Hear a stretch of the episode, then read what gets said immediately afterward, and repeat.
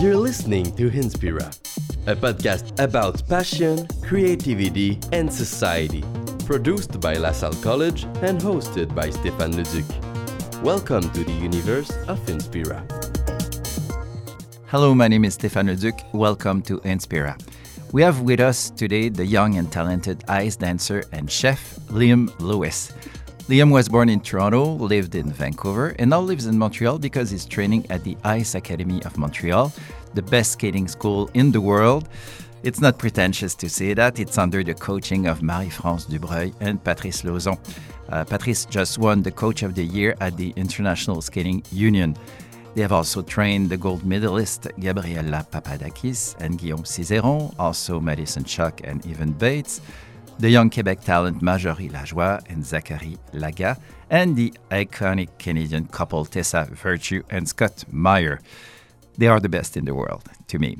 Welcome, Leon. I'm very happy to have you at the show today. What an introduction. uh, I'm honored to be here. Thank you. Thank you very much. Well, I think it's great because you're a passionate guy, and we have we, we love here to have passionate people, and it's interesting to learn about the process and how you manage to do all those things. But the first thing uh, I'd like to know is what link or how do you associate those two things, skating and cooking? What are the links we can make with that? I think you you hit it right on the head. It's about passion. Uh, there are two things that I found at a young age in my life, around the same time. I'd say at around 12 years old is when I started to skate and to cook seriously. And I had done every sport under the sun. My parents just wanted me to do something. They were like, just pick something. I tried anything you can imagine. Uh, and skating is what stuck because I found a passion for it. I, I was kind of good at it, but also it takes a lot of hard work. And it's just something that was very rewarding when you put energy and time into it. And the same with cooking. When you put energy and time into something and you get better at it, the the feeling of, oh, I did that, I created that is is unmatched in anything mm-hmm. for me. So yeah. Is it also the fact it's too creative kind of work? Exactly. I am I'm a very creative person. Uh, I'm not always the most logical. I have the the creative side of the brain, absolutely. And to to put your creativity and your feelings and your emotion into something like figure skating or into cooking is is kind of showing the world who you are through these outlets. That's that's my way of expressing myself. I almost forgot, and I must underline that we have also a student, a senior student today with us. And sorry, uh, Lynn no, Opang Safo, that I almost forgot I, because I could see you. I forgot to name you. but she will have uh, a few questions for you because she's also passionate to be in the field of fashion and the marketing of fashion. You need to be passionate. And uh, I think, Lynn, you can ask the question you had because it, it's this link between skating and cooking as well? Yeah, um, my question was mostly, I guess I can ask both since they kind of go together. Sure. It's how do you like transition from being a chef to being an ice skater and like how do you balance the two together that's that's a very good question yeah. one i'm still figuring yeah. out for myself um, i don't think it has to be one or the other though because i do a lot with my time and in my life and i think it's just it's kind of natural for me, honestly, to, you know, when I was in high school, I would go to school in the mornings, train in the afternoon, and then come home and cook. It's just finding the time in your day to do the things that you love. And if you're really passionate about them, mm-hmm. you'll make the time. Yeah. You will find the time and you will get the things done that you strive to do. Uh, that sounded like a very vague answer, but no. but honestly, yeah, it's just about knowing what you want to spend your time doing and then just delegating that throughout your day. So for me now it's it's sort of all jumbled together mm-hmm. between mm-hmm. cooking and skating and fashion uh, and yeah these are just the the things I want to see myself continue to do into the future. So this is what I'm doing now. Very well said.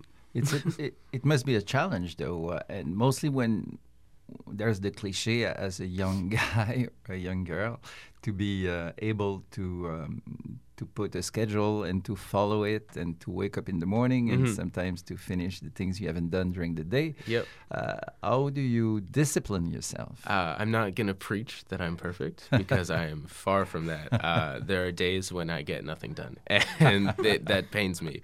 But it's uh, yeah, it's it's really just a balance, like I said. And most days, I know that I'm going to cook something, I'm to train, and I'm gonna wear an outfit. those are those are the three things that I have in my head. Mm-hmm. So you know, cooking happens at any time of the day uh, because you always have to eat. There's there's three set meals a day, and then mm-hmm. there's snacks around that. I love snacking, uh, and training is more of a set schedule. You know, I work with my coaches and mm-hmm. my teammates. That's a, that's more of the discipline side of things. Is knowing okay, these are the days that I'm training this week. These are the hours that I'm on the ice. These are the hours that I'm doing off ice, and then I will work around that to plan my meals, to plan my training, to plan activities, and yeah, it go it goes from there. And in an on season, when you're training full time, when I, I currently don't have a partner, but an ice dance, so mm-hmm. ideally one has a partner. That is the main focus in a day is training, skating, and then everything kind of falls into place. Does it help the fact you started very young? Because uh, at eight years old, you when you were in Vancouver, you went to a cooking school, which is pretty rare. rare yeah, no? yeah. I started. Uh, I'd say I started in Alberta actually. Um, and I have to mention Carrie. Shout out Carrie because she was a big part of me getting into cooking, and the word locavore. Uh, Which someone- is your title. that's your my, my title, the little locavore. uh, whether I may not be physically local, it's still my my impact and my outlook on things. I still try and be as local as possible. Um, so when I started, I would go to a farm and I would, you know, learn about the animals and she would teach me how to make a meat pie. And up until that point, I hated meat pie. I would not eat it until one day my mom brought this home from the farmer's market and she was like, just try it. Like, it's good, just try it. and it was. She was right. And that sort of set me on this whole journey of, oh, food can taste good. You just have to know how to prepare it. And I, I started working with her. And then from there, once we moved to Vancouver, through some of her connections, I was able to meet Chef Vikram Vij. And that was huge for me. Uh, and at the time, we were doing something called Cook Live with Vij, which was a whole production, you know, in a studio kitchen. Cameras that were able to do live footage was groundbreaking technology 10 years ago and now it's crazy i can do that from my phone that sits in my pocket uh, but that was that was what sort of launched my my vancouver cooking career so to speak was meeting vikram and cooking with him and then that jump started my passion uh, from there And very quickly, you started a, a blog as well at I 10 did. years old. That's also an example of being anxious to do many Yeah. things and being busy. honestly, the blog, I wasn't even thinking that big at the time. It was more just to show my friends and family what I was doing because, you know, I had people all over the country because I had lived all over the country. So this was just a way for them to sort of, you know, keep up with what I was doing essentially. And then from there, it grew into, you know, the little locavore kind of became something bigger than than just me. It was, you know, I was all around the city. Uh, I produced my own line of organic beet ketchup. I was a regular at the farmers market because that's where I would buy the beets in bulk, take them to a commercial kitchen, do that whole process, and then I would take it back to different markets and sell it. And then through those relationships, uh, being a regular at the market, they invited me to judge a pie a pie eating contest, uh, not not a not a mass eating contest, but judging you know the one slice of pie, who made the of the quality exactly the best pie, and it was there that I met Chef Ned Bell, who at the time uh, now he's at the Naramata Inn uh, in Ontario, but he was a huge influence on me, uh, and I was able to meet him through the market because I had done the step before that and the step before that. So, you know, it was really creating a community uh, around something that I loved, and it all just felt very natural and easy to me. Hmm And then many TV shows as well. Yep, So the media, absolutely. You got cut I mean, uh, the media. a kid who was, you know, 12, 13 at the time who loved cooking and was cute, that that, that sells itself, you know? so I, uh, I was invited onto, I was very fortunate to be invited onto morning shows and radio Mm-hmm. shows and television. And uh, yeah, I, I did a lot in my younger years. I really did. Can you tell us a little bit about the Vancouver scene? You were talking about different Yeah, chefs the Vancouver because the, seen. the food, the, the cooking, and the, the Oh, way yeah. it's prepared in so many great places. Vancouver is a great scene for. It for was huge, and it still is. Mm-hmm. Vancouver is a great city for food. Uh, anyone who hasn't been, I strongly recommend it. But yeah, there was one thing in particular that I was very proud of was Dinner Party YVR, and that was something where they would organize home cooks all across the city, and they would invite people. They would sell tickets, invite people into their homes, prepare a meal, and then money from those tickets would go to the charity of your choosing. Uh, so I worked with a few local charities, one of them being uh, Good Life Vancouver. Uh, and what they would do is they would take uh, families in need and they would set up food banks, but with good quality ingredients, you know, not just whatever was left over at the end of the day at the grocery store. So it was trying to provide uh, some quality meals to people, which was always very important to me. You know, being a chef, that's that's the feeling you want to evoke is giving somebody the opportunity to to have a nice meal. So that was that was a huge moment for me. Uh, I did that several times, uh, and I loved it. I even did one in Toronto as a satellite when I moved away from Vancouver, and uh, it's it's something I think Montreal is lacking. Honestly, I might try and bring that here because that I would be think great. I think we would love that. Yeah, I think it's a wonderful idea. Yeah, do you have a good relationship with social media? You seem to be. You seem to be comfortable I seem to with be, it. yes. Uh, yes, I have. I do have a good relationship. Mm-hmm. Short answer, yes. Um, but I feel like social media has grown so much in the last few years. Uh, we were talking about this the other day. I do have a TikTok account. It's the same as my Instagram account, Little Locavore, um, but I, I'm not active on it as much for apparently no good reason. um, and it's something that I have struggled with because it's it's not easy to be constantly on and present on social media. It is a full time job almost. So I am I'm decent on Instagram. I'll allow myself that because cooking is one thing. You know, if I make a recipe and it's just me in the kitchen or in a professional kitchen, I can make it easily. It's on the table. Timing is good. But then you add in, oh, I have to film every single step of this. If I'm doing a video that has audio involved, and I have to make sure that the entire apartment is quiet, which is hard. uh, It is. it is. And then, you know, there's all these factors that come into play, and all of a sudden, a 20 minute recipe takes an hour and a half. And, you know, some days after training, I just really don't feel like doing that. And other days, it's all about that. So it's, it's just, like I was saying earlier, finding a balance between all of these things. And sometimes I don't. and, and oftentimes, I, I really try my best to. So, yeah. What do you try to do? What do you try to bring to people with your cooking, with what you do Yeah. online, but even in your life? No, absolutely. I, I always try and bring value to the content that I make because, especially growing up cooking at a young age, I, I feel like I was sort of influencing my friends because when you're young, that's not necessarily something you think about is the food that you're eating, but that's all I was thinking about where my food was coming from, how it was being prepared, how I can prepare it to make it taste good. Um, so I always try and show people that cooking is it's kind of easy you know once you once you know the basics know your your basic knife skills which pans to use flavor profiles that kind of thing i always i i never try and overcomplicate the recipes that i post online because i want it to be accessible to people so that they can make it and in fact uh, something i've been doing since the new year is every week I post a specific recipe and I do a, a picture of it. I do the full recipe in a, a carousel post and I do a reel. So if you want to make this recipe, there's there's all the tools that you have. You can watch me do it and then you can follow along with the recipe. And I just I try and make it as as accessible as possible. And sometimes I'll do something a little more complicated like I did a cheesecake for Valentine's Day, which doesn't sound hard, and it's really not if you follow the recipe, but it has a lot of steps, and it might seem daunting at first until you realize that it's all just a pattern and a rhythm, and anyone can do it. People say often they don't have time to cook. Is it uh, a misconception about cooking? I feel like that is a misconception about cooking because there's always there's always time. If you have time to eat, you have time to cook. Uh, it just depends on what you want to make. You know, if you're making a, a, red wine braised beef au jus that takes nine hours to braise it, well, of course you're not gonna, you know, you're not gonna come home and make that for dinner. But you know, you have a steak in the fridge, you have some vegetables you can steam up, maybe a little mashed potato. You know, not every. My mother has been telling me this recently, and I am now repeating it.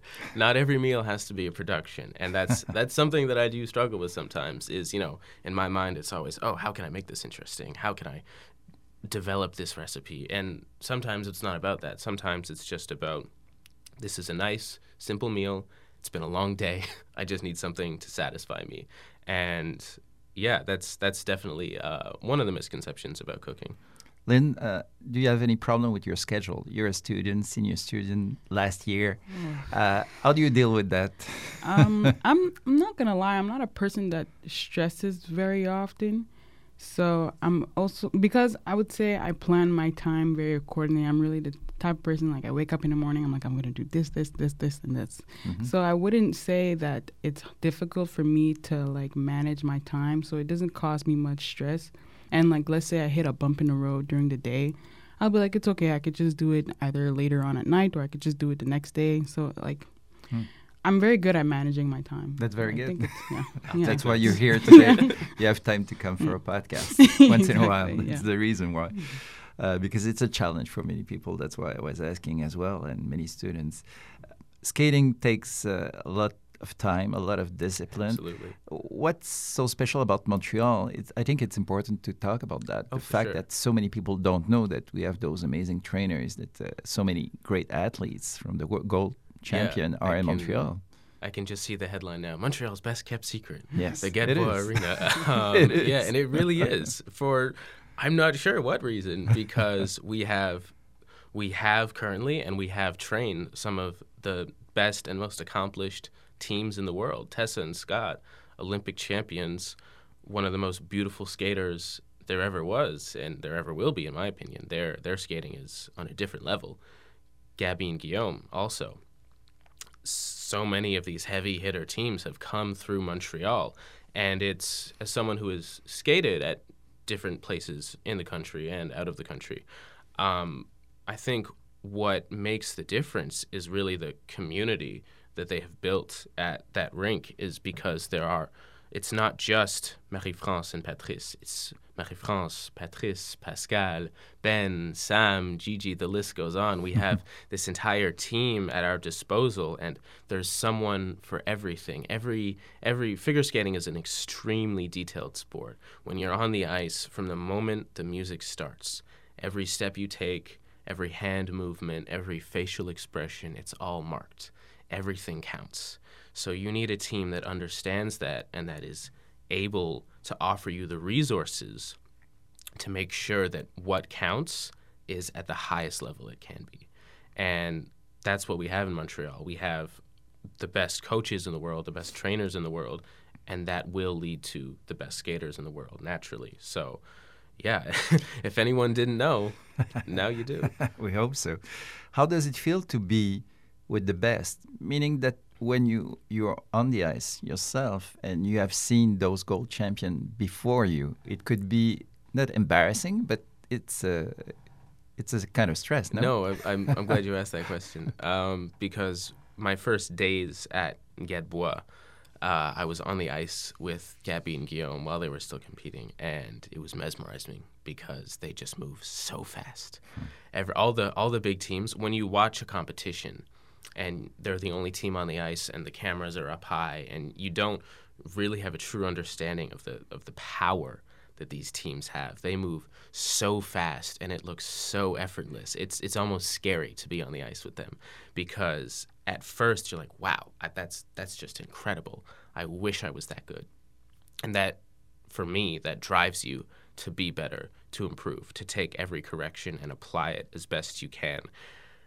But it it it does have not a negative side, but a different side to it because at a certain point when that's all you're surrounded by, you it's hard sometimes to stop and appreciate the work you have done.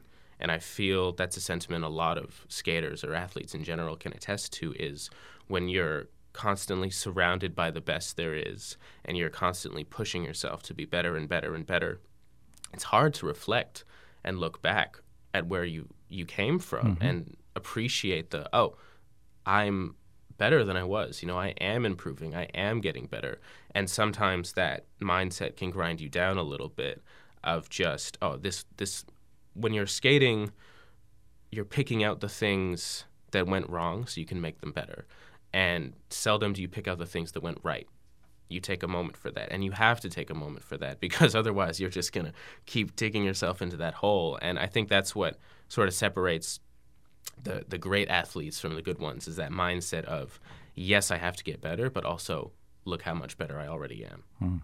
That's where the coaches help you, I suppose. Exactly. Yeah, yeah. The coaches are an amazing support team. Uh, everybody at the rink is is friendly, and we all get. It sounds it sounds like how is that possible? But we do. We really we're a good bunch of people. Uh, everybody gets along. Honestly, that's one of the criteria because not everybody can skate at this rink. You know, there there are some people that are selected. And I think it's about the attitude and the mindset of I'm here to work. I'm not here to cause drama because figure skating is a very dramatic sport at times. Uh, so you know, no nobody in this environment is here to cause problems or to cause drama. We're all adults mostly, and we're here to work Because And- it's a very competitive war, um, Oh, absolutely. sport. And we know it. We see it at the Olympics. The pressure that is put on the athletes is quite disturbing almost. And the, the way it's, it is judged because there's creative a creative Mm-hmm. section, so the way it's marked, it kind of uh, it's a challenge for many of the athletes. How do you deal with this kind of pressure? I think everybody deals with it individually. Uh, some people have better coping mechanisms, some people don't. But for me, what matters is going into a competition. You know, after the five minute warm up, you just you got to be loose, you got to be ready, and you got to trust yourself. You have to say, I have put the work in for eight, nine, ten months this year. I've put all this work in for these three and a half minutes. I just have to trust that I know what I'm doing, let my body remember my movements. Sometimes at competition, I will almost go into autopilot, uh, which is dangerous sometimes because you have to focus, you have to pay attention.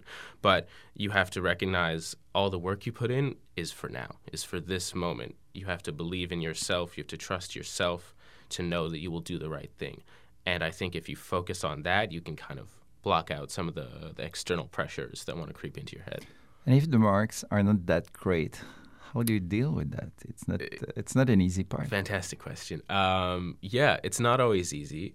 Uh, and I think the fact that being in a team of two people does help because you have someone to confide in, you have somebody to talk about it with. And when you're a serious competitive team, you're not looking for somebody to blame. You're looking at, okay, well, how can we make this better next time? You know, why did we get this low mark? recognize that. It's important to recognize your mistakes because if you don't, you'll never learn from them and you'll never grow. So recognize what went wrong, acknowledge that, and then take it in stride and move on and make it better because that's that's all you really can do. You know, what's hmm. happened happened at the end of a competition. You cannot dwell on the little things. If somebody beat you, it's because they worked harder. So just work harder yourself. Is it tough for you to think that way? Uh, sometimes it can Yeah. be, yeah, because you can think, "Oh, I'll just work harder," but then I've worked so hard. I've worked so hard. So why didn't I? Why didn't I get that extra point? Why didn't I one place higher on the podium? You know, um, and I think that can be risky thinking at times. You know, you can't let your ego get the best of you. You really just have to be humble about it and recognize that the best man won today, the best team won, and that'll be you next time. Hmm. What do you do the day after? Do you go back on this on the Uh, we usually you- get a break after Yeah. a competition. You know, a, a good but few to, days to off forget about to that if it's not that Uh, great. You know, my what do you do usually? my you Sarah- cook. I cook. yeah, I cook a good a good meal. Um, I go thrifting. I look for some nice clothes. Uh-huh. Yeah, we must talk about Oh, that. absolutely, About the yeah. thrift. Uh, you love thrift I stores. love thrift stores. Uh, you love upcycling as well.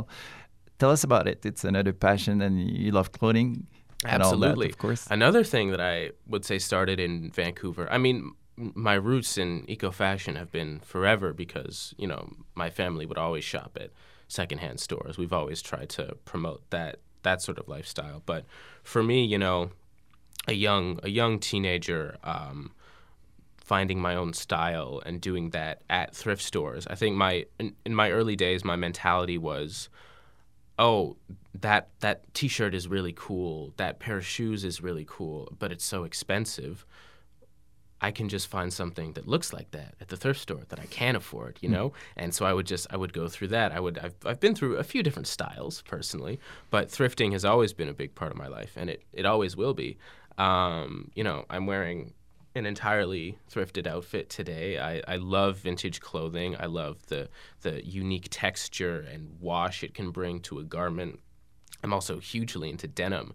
Uh, the way denim ages is just incredible. You know, you you have one pair of jeans that'll last you most of your life if you take care of them well, and that's something that's also good for the planet. You know, instead of buying a, a cheap pair of jeans every season that you're going to rip after you wear four times, you know, invest in a, a, a good solid pair of pants that are going to last you a, a long time, and you know that that's a mindset I I play into a lot when I buy clothing and I also promote that a lot. I have another Instagram devoted to, to thrifting, hella tight thrift. That's my uh, my side hustle.